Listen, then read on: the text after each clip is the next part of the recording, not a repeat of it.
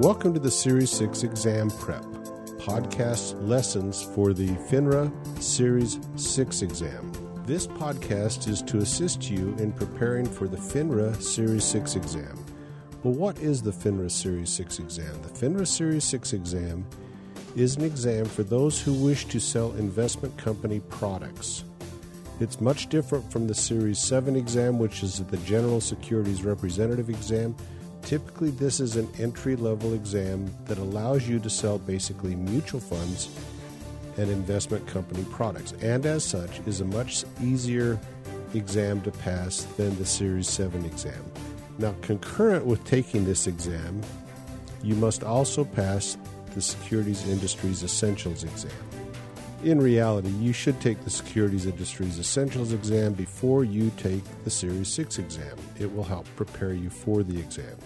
This podcast is going to give you sample portions of the lessons contained in the full bundle of audio lessons for the Series 6 exam prep, audio lessons for the FINRA Series 6 exam. This is an audio course of 8 hours and 44 minutes in length, and there are 20 individual lessons in the full bundle of audio lessons. The full bundle of audio lessons is available at Series 6, and that's the number 6, lessons.com. Again, www.series6lessons.com.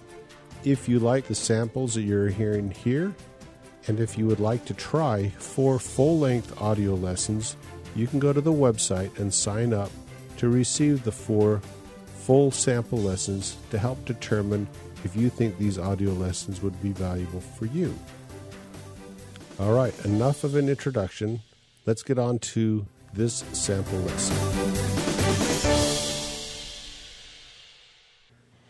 This is a sample of lesson number 17 FINRA Regulations.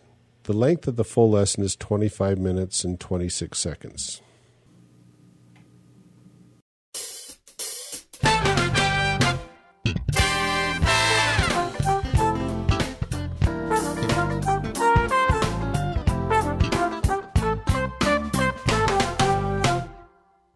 Welcome to this lesson about the FINRA Series 6 exam. This is Unit 4, Part 3. We're talking about regulatory fundamentals and business development. So I'm going to go ahead and give you some content. You can listen to the content. I'll give you a chance to quiz yourself at the end. If you do well, then you can move on. If you don't do so well, then it might be a good idea to go back and review the content that you learned before you go on. So let's go ahead and get started. So, the first thing I want to talk about is a little bit about FINRA regulations when we're dealing with the FINRA exam itself. It's really important to remember that you are not allowed to disclose the contents of the FINRA exam to any other person. It must be kept completely confidential to maintain the integrity of the test. So, even if you take it and then someone else asks you about, hey, how was the exam? What was on it? You're not allowed to disclose anything about the exam to any other person because they need to go into it just the same as everyone else. And make so that it's fair, so that you no one has an unfair advantage when taking the FINRA exam. That's uh, so just one important thing to remember, since that's something that will likely be in your future. When a broker dealer hires a securities agent, they have to fill out a U4 form. So this agent has to do everything that he or she can to make sure that all of the information on the form is completely accurate, that you're not misrepresenting anything that's on the form. You can't omit any past convictions or problems, even though it would be really convenient to do so sometimes. You have to disclose everything, even if it doesn't make you look good, that there you had some sort of trouble with the law in the past, you have to disclose that. It has several sections in it, including demographic information such as your name, address, and a five year history of your residences, so the places that you've lived in the past five years. And then a 10 year employment history, all the different people and places that you've worked for, and then any information, any legal trouble that you've had in the past. You also have to submit fingerprints so that a background check can be conducted. So fingerprints can either be done through fingerprint cards, or there are some places that take digital fingerprints. Uh, police stations and things like that could often do things digitally as well these days. You do not have to disclose your marital status or your education history. Your employment history, yes. Your residence history, yes. But your marital status or your educational history do not need to go on this form. So that's a good thing to remember. So that was the Form U4. We also have what's called Form U5. And so, whereas Form U4 is when you are hiring a new securities agent, a Form U5 is used to terminate a registered representative. So they're kind of the opposite ends of the employment spectrum here. It outlines in Form U5 the cause of the termination. And then this has to be entered into that broker check system. So FINRA's broker check system, so people can go on and see, oh, this person had a Form U5 filled out. That means that they were terminated from their position for some reason. And then you they can click on that and say, oh, well, he was engaging in insider trading or something like that. Or he failed to keep good enough records or whatever the cause of the termination was, it will be there in the broker check system on this form. The form can be filled out for any reason, whether there was an infraction or whether the person is simply retiring too. So like it doesn't necessarily have to be, oh, you're fired. You know, it can be they're terminated because they choose to. It can be a voluntary thing. Say, oh, it, I'm done with this. I'm retiring. So you, even if it's not firing for cause and it's just a voluntary stepping down, then you still fill out a form U5. Sometimes it's because they're simply taking a job in another industry. They don't want to be a securities agent anymore. They want to do something else. So go be a professor or something like that then you'd also fill out a Form U5. So it, it doesn't necessarily mean that they did something wrong, but it can. They, if they're terminated for cause, that will be put on there. And if they, they weren't, they'll just say, yep, they're just taking a job in a different profession. And so there's nothing to be worried about.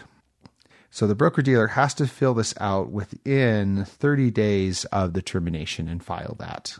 As an, an agent's registration is not transferred from one firm to another. So it's not an automatic process. So if you say, well, I, I want to keep my status in the industry, but I'd actually like to go work for somebody else, then you have to go ahead and fill out a U5 form for your old employer and then fill out another U4 form for your new employer. So anytime that you change employers, you have to do this as well. So that's a good thing to keep in mind. Another thing to remember about registered representatives is that they have to complete continuing education requirements, including a regulatory element requirement and a firm element requirement. So I'm going to go ahead and explain what those two requirements are. So if you don't complete these continuing education educational requirements, then you can you can be subject not being allowed to have your license renewed. So it's extremely important that you do these uh, every two years or so, that you make sure that you are able to renew your license when you want to.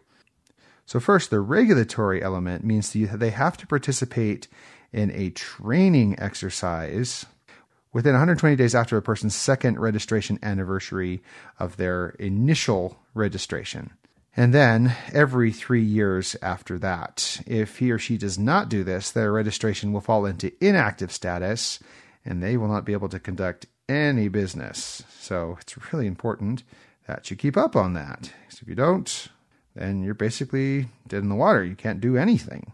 And now, of course, that's going to be very, very difficult. You can't make any money if you can't do any business.